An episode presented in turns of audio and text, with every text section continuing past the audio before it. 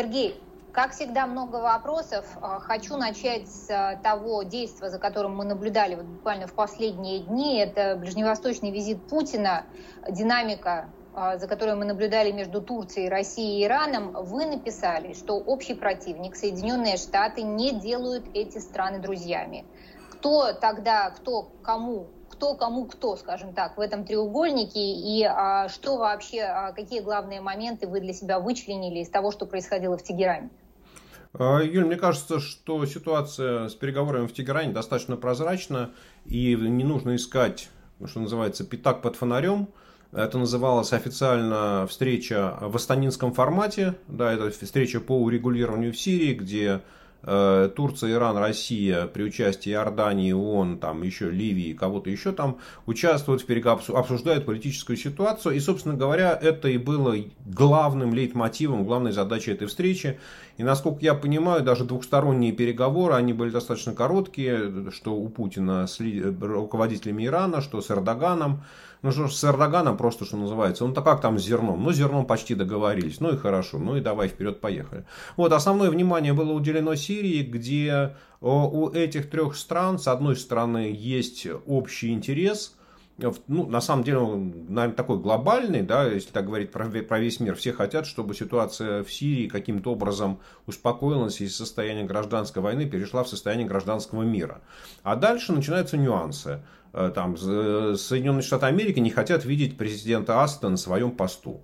А Путин, наоборот, будучи легалистом, говорит, что Асад это законно избранный президент, и поэтому любые попытки сместить его от власти будут натыкаться на сопротивление России. А Иран хочет включить Сирию в свою, свою сферу влияния, соответственно, усилить там религиозное крыло в противовес гражданскому крылу, которое там, представляет Асад. Э, соответственно, Турция говорит, там мне вообще все хорошо, и так хорошо, и так хорошо, но там, вы знаете, Сирия поддерживает курдов, заодно еще там Иран поддерживает курдов, поэтому давайте разберемся. И, в общем, я, конечно, готов, как говорит Эрдоган, участвовать в мирном урегулировании, но постольку я послушал, что там мой брат Путин говорит, что угроза с чужой стороны является угрозой моей безопасности, я поэтому по Сирии буду наносить удары ровно столько, сколько считаю нужным. Ну, я так понял, что никакого существенного прогресса в ходе урегулирования достигнуто не было. Э, стороны единственное, в чем они самое главное согласились, да, что американцы должны уйти из Сирии и прекратить э, там, э, закупать, продавать, брать сирийскую нефть. Это вот единственная точка согласия, которая четко была сформулирована всеми тремя странами. Поэтому, вот, что называется, форма полностью соответствовала содержанию. И, как бы, я бы так сказал, да, что визит был ну, такой краткосрочный, технический и никак не повлиял на международную ситуацию, на ситуацию в России. Но вот для Путина он же был еще во многом, наверное, символическим, потому что это был его первый визит за пределы постсоветского пространства с начала пандемии, и много об этом говорили, и переговоры с Ираном а, много, по крайней мере, сообщали вот российские официальные источники. Что-то из этого удалось Москве особенного получить или, опять же, только технические моменты? Э, ну, смотрите, Юль, э, с начала года это уже вторая встреча с э, лидерами Ирана. Первая состоялась буквально там 2-3 недели назад, когда Путин летал в Туркмению. Ее, конечно, можно называть постсоветским пространством, но каким-то таким очень специфическим. Вот, Путин дважды разговаривал с президентом Ирана по телефону, там 9 раз говорил по телефону с Эрдоганом, поэтому их идет какой-то постоянный диалог, и все, что касается двухсторонних отношений, это и строительство атомной электростанции в Бушере, и поставки российского оборудования э, в Иран, и, конечно, конфликт, э, там, э, как сказать, конкуренция между Э, продаваемые с дисконтом российской нефтью и продаваемые с дисконтом иранской нефтью. Это тоже, в общем, вызывает неудовольствие у Ирана, потому что Иран, вот, много лет находясь под санкциями, научился продавать со скидками свою нефть в Китай и в Индию, и тут неожиданно вышла Россия, которая, в общем, вытесняет Иран с, можно сказать, таких прикормленных рынков. Вот, поэтому, конечно, все это обсуждалось, но какого, какого-либо согласия, каких, опять, прогресса не было. Да, эти темы, они существуют, но, опять, они не были главными в ходе этих переговоров. Сергей, ну поскольку эта неделя была такой неделей ближневосточной дипломатии э, как для Путина, так и для Байдена, Байден тоже совершил свой ближневосточный визит, и внимание было приковано к его поездке в Саудовскую Аравию, но Саудовская Аравия после этого визита заявила, что не сможет нарастить добычу нефти выше 13 миллионов баррелей а, в день. Вообще много это или мало в такой ситуации? И демонстрирует ли это успех или, э, ну, мягко скажем, неуспех поездки Байдена к саудовским лидерам? А, ну, смотри, я бы начал все-таки с того, что сказал, что как прогресс э, там, в или, скажем, достижение визита Байдена в, на Ближний Восток, они все-таки имеются, и самое главное, это не нефть, которая, конечно, очень беспокоит Байдена, Демократическую партию и американцев, потому что связано с ценами на бензин. Но на самом деле главное событие, на мой взгляд, это то, что Саудовская Аравия открыла свое воздушное пространство для Израиля. И это очередной шаг ну, как-то в таком долгосрочном глобальном урегулировании ситуации на Ближнем Востоке. Потому что, конечно, позиции Саудовской Аравии и Израиля, они, ну, наверное, одни из самых... Это едва ли не самая большая линия напряжения вообще в этом регионе. Поэтому вот, в отличие от визита Путина в Тегеран, здесь четко можно говорить, что пусть маленький шажок, но сделан. А что касается поставок нефти, э, то, насколько я понял комментарии саудовских э, руководителей, вообще говоря, это 13 миллионов баррелей – это предел, на который в принципе Саудовская Аравия согласна. Сегодня Саудовская Аравия добывает 11 миллионов баррелей в сутки, то есть прирост на 2 миллиона, ну и мировая экономика потребляет 100 миллионов баррелей. То есть это в принципе увеличение предложения нефти на 2%, что для нефтяного рынка это много. И в принципе это может повлиять на динамику цен на нефть. Другое дело, что Саудовская Аравия не может это сделать там в одночасье. То есть для того, чтобы увеличить с 11 до 13 миллионов, понадобится несколько месяцев. Вот. Но самое главное, комментарий, как говорится, дьявол в деталях, и комментарии э, саудовского министра э, нефти и энергетики, они сводились к тому, что решение об увеличении добычи мы будем принимать в рамках соглашения ОПЕК+, куда входит и Россия. Да, то есть вот э, как, как есть любимая такая хорошая, красивая фраза Э, российских чиновников времен Владимира Путина, там где-то, ну, наверное, после 2015 года она появилась, э, мы тебя услышали. Вот э, все, что можно сказать про результаты нефтяных переговоров Байдена с Мухаммедом Бен Салманом, что Джо, мы тебя услышали. Вот. Но какое решение мы будем принимать, это мы обсудим без тебя и тебя о нем проинформируем. А может быть не проинформируем, может быть ты об этом узнаешь из газет.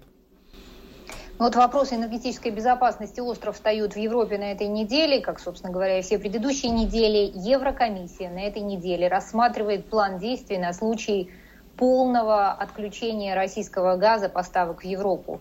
Насколько вот такой вариант полного перекрытия вентиля, на ваш взгляд, вероятен? И может ли Европа разработать на практике сейчас вот действенный план на эту тему?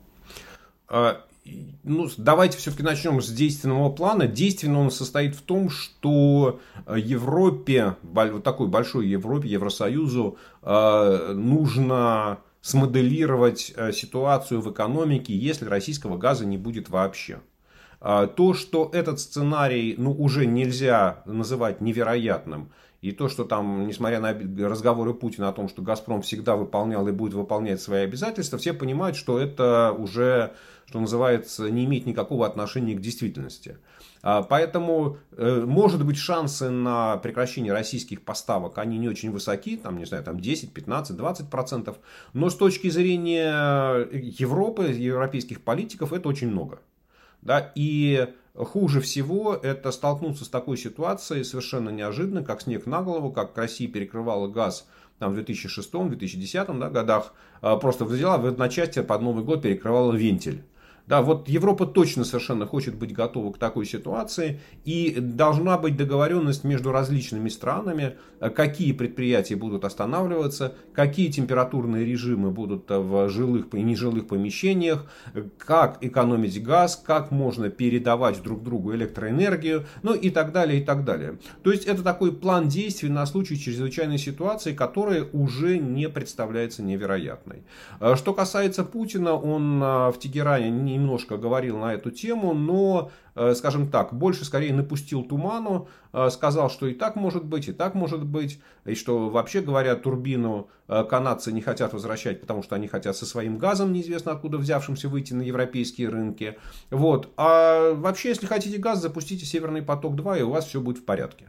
Да, то есть, в принципе, Путин в неявной форме дал понять, что в любой момент Россия может увеличить поставки газа, но она не будет для этого использовать украинский газопровод, а требует, чтобы запустили Северный поток-2.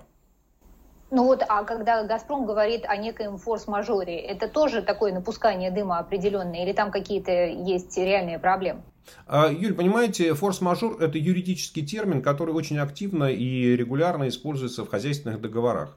Э, в, как это, в споре хозяйствующих субъектов. И, как правило, это, э, туда попадают факторы, э, влияющие на деятельность компании, которые не зависят от самой компании. Это война, стихийные бедствия, пожары, землетрясения, наводнения, ну и так далее.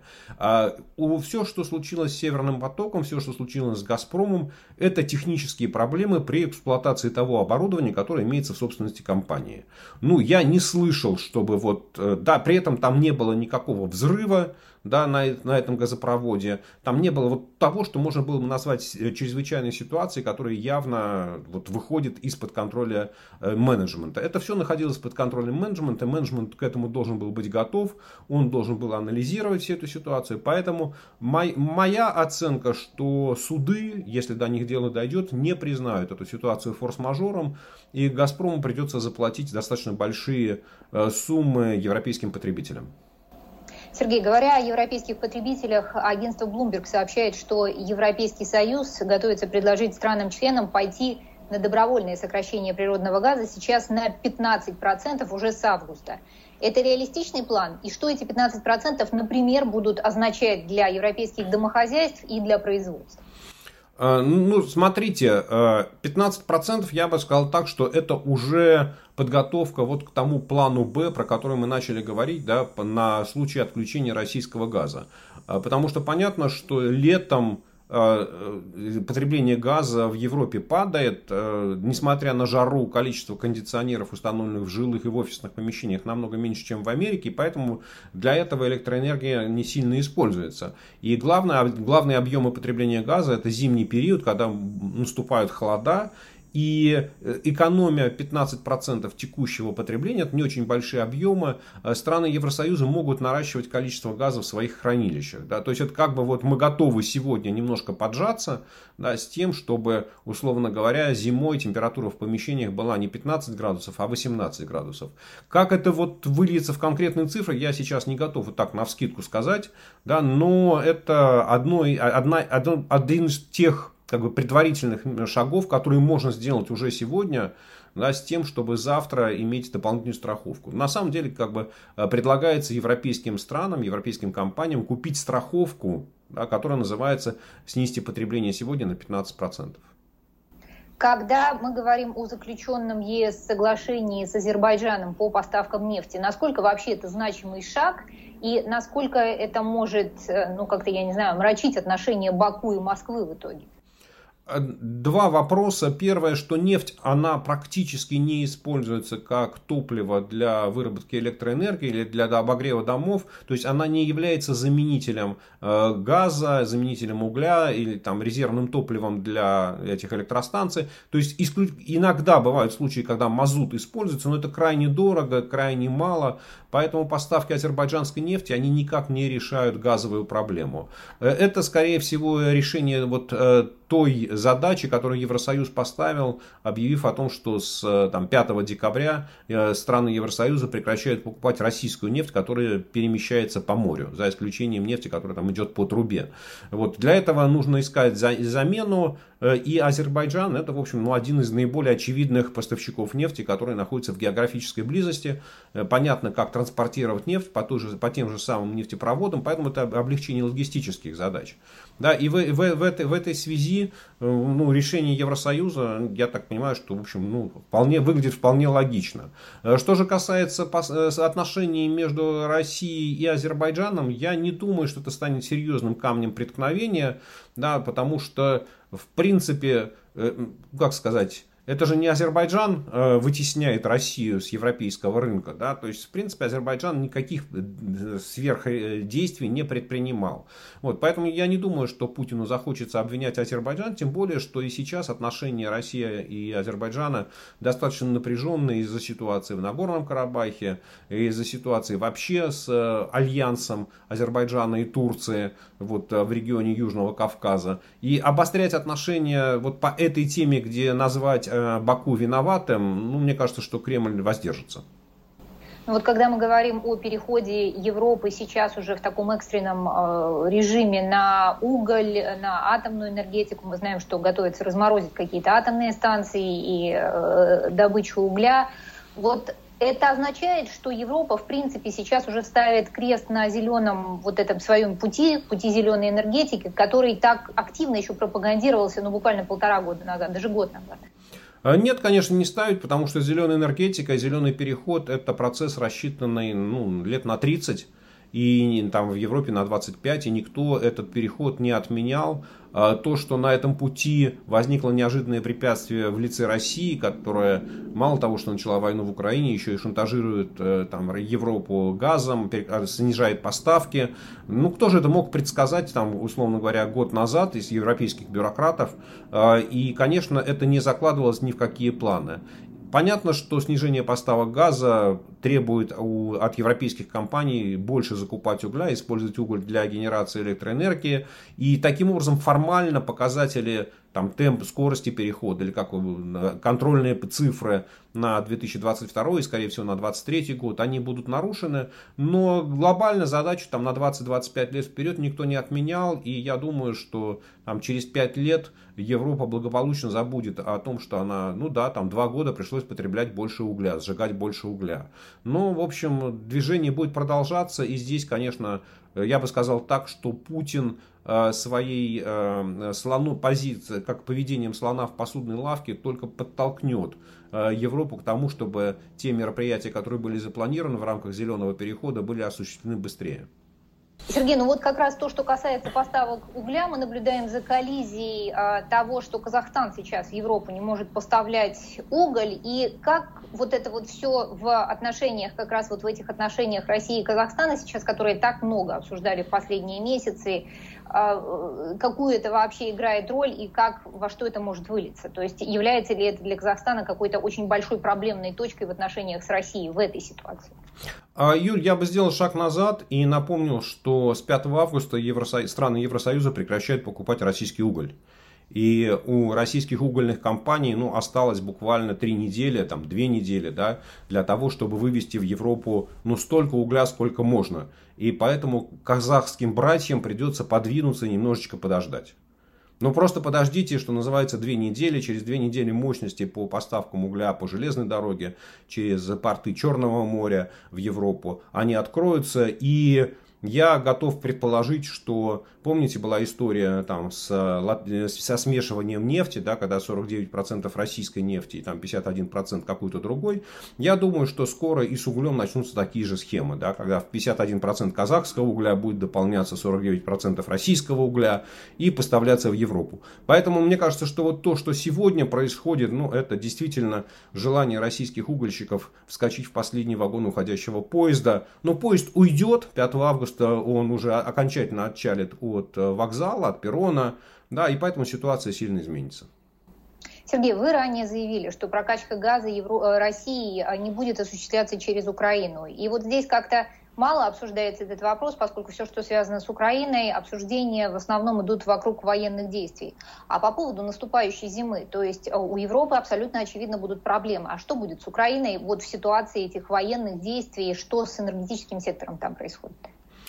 Эм, смотрите, Юль, то, что я говорю, это то, что Германия, в принципе, немецкие компании имеют полное право по договорам с Газпромом изменить точку поставки газа и потребовать от российской монополии поставлять газ не через северный поток, который не работает, а через Украину.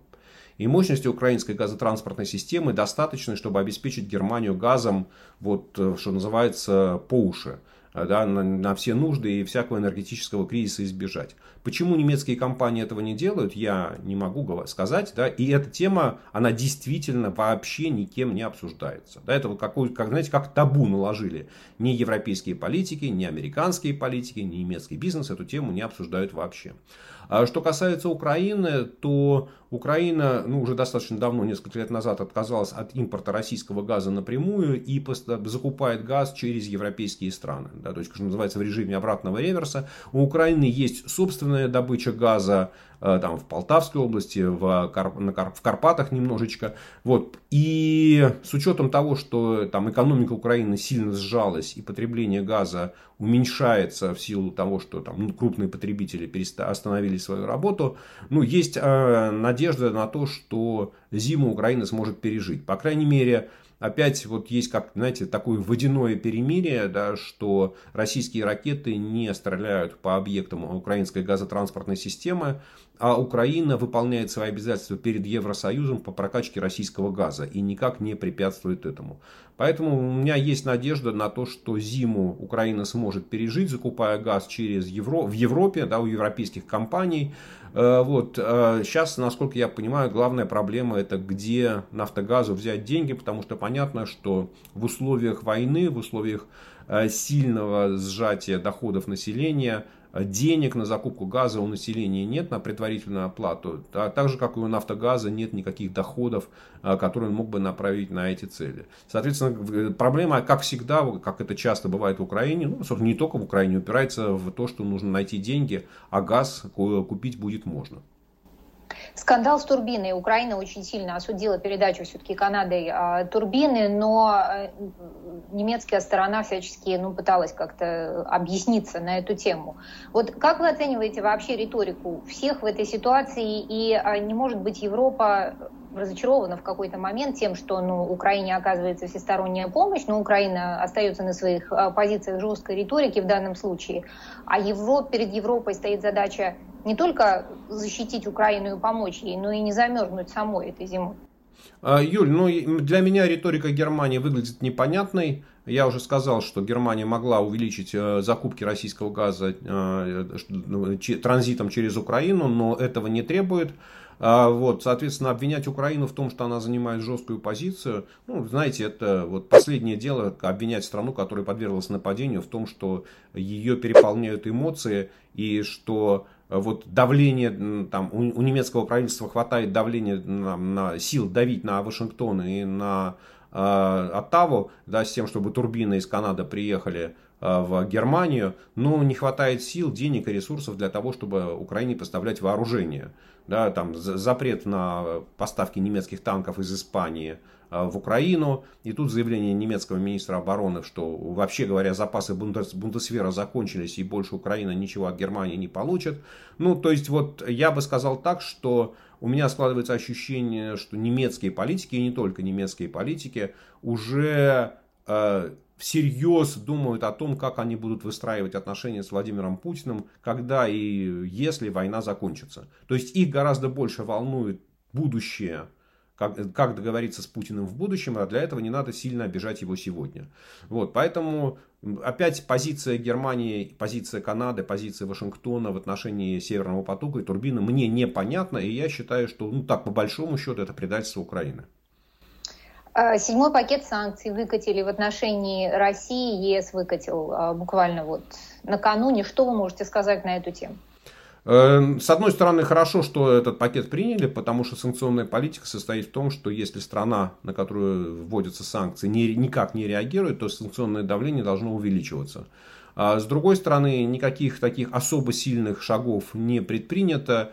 Да, и я бы сказал, такой вот ну, технически дежурный пакет. Э, вот, ну, вот, наверное, все, что про это можно сказать. А, мы знаем, что а, Пентагон на этой неделе анонсировал очередной пакет военной помощи. Хаймарсы в количестве четырех штук отправляются в Украину. Это совпало с ранее неанонсированным визитом первой леди а, Украины в Вашингтон. Можно сказать, что это новое слово в Киева, Киева в военной, такой в дипломатии военного времени. Ну, вообще говоря, использование первой леди для, в любой стране для решения политических задач – это нормальная практика. Другое дело, какие задачи перед ней ставятся, какие задачи она способна решать. Да, и понятно, что э, Сегодня Владимир Зеленский, президент Украины, не может покинуть Киев э, да, и там, выступить в Вашингтоне. Но, э, соответственно, его жена, которая пользуется уважением и в какой-то мере несет на себе, вот как сказать правильно, отблеск да, позиции мужа, мужественного поведения украинского президента. Вот, соответственно, я, я спокойно к этому отношусь. Мне не кажется, что это какое-то событие чрезвычайное. Э, да. А поставки новой партии вооружений Пентагону, мне кажется, это просто совпало. Да. Они, эти объявления идут с регулярностью там, в 3-4 недели. И просто при, каждой, при поставке э, каждой партии вооружений, там, там, в среднем она получается где-то 700 миллионов долларов, следует такое объявление. Единственное, что нужно сказать, что было на днях заявление Украинского министерства обороны, министра обороны Резникова о том, что Украине нужно 50 хаймарсов. Ну, соответственно, вот если их будут поставлять по 4 штуки в месяц, то мы понимаем, что только через год Украина получит то, что ей нужно сегодня. Сергей, вот, вот как раз этот вопрос я и хотела задать. А, глава Пентагона заявил, Россия думает, что может продержаться дольше Украины, дольше нас, но это один из э, недавних просчетов России, заявил Ллойд Остин. Вот есть ощущение, что Пентагон действительно готовится, не только Пентагон, но и Вашингтон готовится уж к совсем затяжной этой кампании, и на фоне заявлений вот Кулебы ранее и э, украинских дипломатов о том, что никакие переговоры невозможны, нам стоит вот, ну, просто понимать, что это действительно идет подготовка кампании на долгие годы. А, Юль, помните, перед э, войной, до войны был, была такая популярная фраза в исполнении украинских политиков, а, что Запад нам обещает, что об Украине никто не будет говорить без участия Украины. А, эта формула в ходе войны трансформировалась в следующее, что как и на каких условиях заканчивать войну с Россией будут решать в Киеве. А Запад, Вашингтон, Брюссель, Лондон будут поддерживать украинские власти в их позиции. Соответственно, мне кажется, что сегодня э, у Украины точно нет достаточного э, объема вооружений, достаточной военной мощи, чтобы вытеснить российские войска э, с территории, с оккупированных территорий. У России нет достаточных сил, чтобы там, оккупировать Украину целиком, захватить Киев и сменить политический режим в стране. Э, соответственно, пока э, вот позиции сторон они слишком далеко находятся друг от друга. Там сегодняшнее заявление министра Лаврова о том, что там уже не ЛНР, ДНР, а мы хотим и Запорожье, и Херсон, а если будете сопротивляться, то мы пойдем и дальше. То есть понятно, что вот ни о, каким, ни о каком прогрессии в мирных переговорах, не то что прогрессии, их, их собственно, нет переговоров, да, шансы, мне кажется, на переговоры о мире сегодня равны нулю. В этой ситуации э, сказать, что Пентагон готовится э, к длительной войне, да, это один из возможных сценариев. Сказать, что Пентагон готовится э, усилить, увеличить военную помощь Украине, пока, ну, наверное, очень сложно. Пока там военная помощь предоставляется, но объем ее крайне незначительный. Сможет ли Украина выстоять, там, условно говоря, полгода, год при таких масштабах помощи? Ну, кто же это сегодня знает? Возможно, у Путина ресурсы кончатся быстрее. Возможно, там, э, вслед за Германией э, о том, что больше нет вооружений, которые можно поставить в Украину, заявит, не знаю, сначала Лондон, а потом и Вашингтон. Мы же не знаем реального а, соотношения запасов вооружений у одной и у другой страны. Поэтому э, сценарий длительной войны, он сегодня очень вероятен. В каких объемах Запад готов будет поддерживать Украину в будущем, нам предстоит узнать. Сергей, спасибо большое.